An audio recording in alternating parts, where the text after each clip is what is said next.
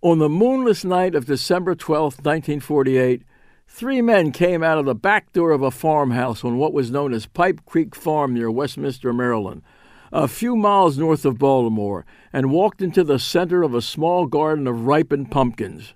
When they got to a particular pumpkin, one of the men bent down and removed what had been cut out to make a lid and reached down into the pumpkin. To the amazement of the other two men, he pulled out several rolls of microfilm.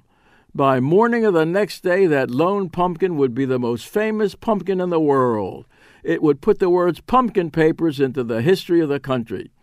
News about it would be flashed around the world. Those so called pumpkin papers, pulled from out of a hollowed out pumpkin on that long ago night of December 12, 1948, on Pipe Creek Farm just north of Baltimore near Westminster, Maryland, broke a highly visible spy case wide open.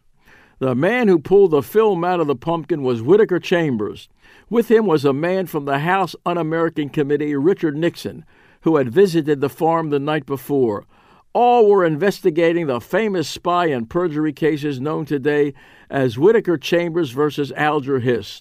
Chambers had accused Hiss, then the darling of the U.S. State Department, of spying for the Soviet Union. The introduction of the microfilm hidden in the pumpkin by Chambers broke the case wide open.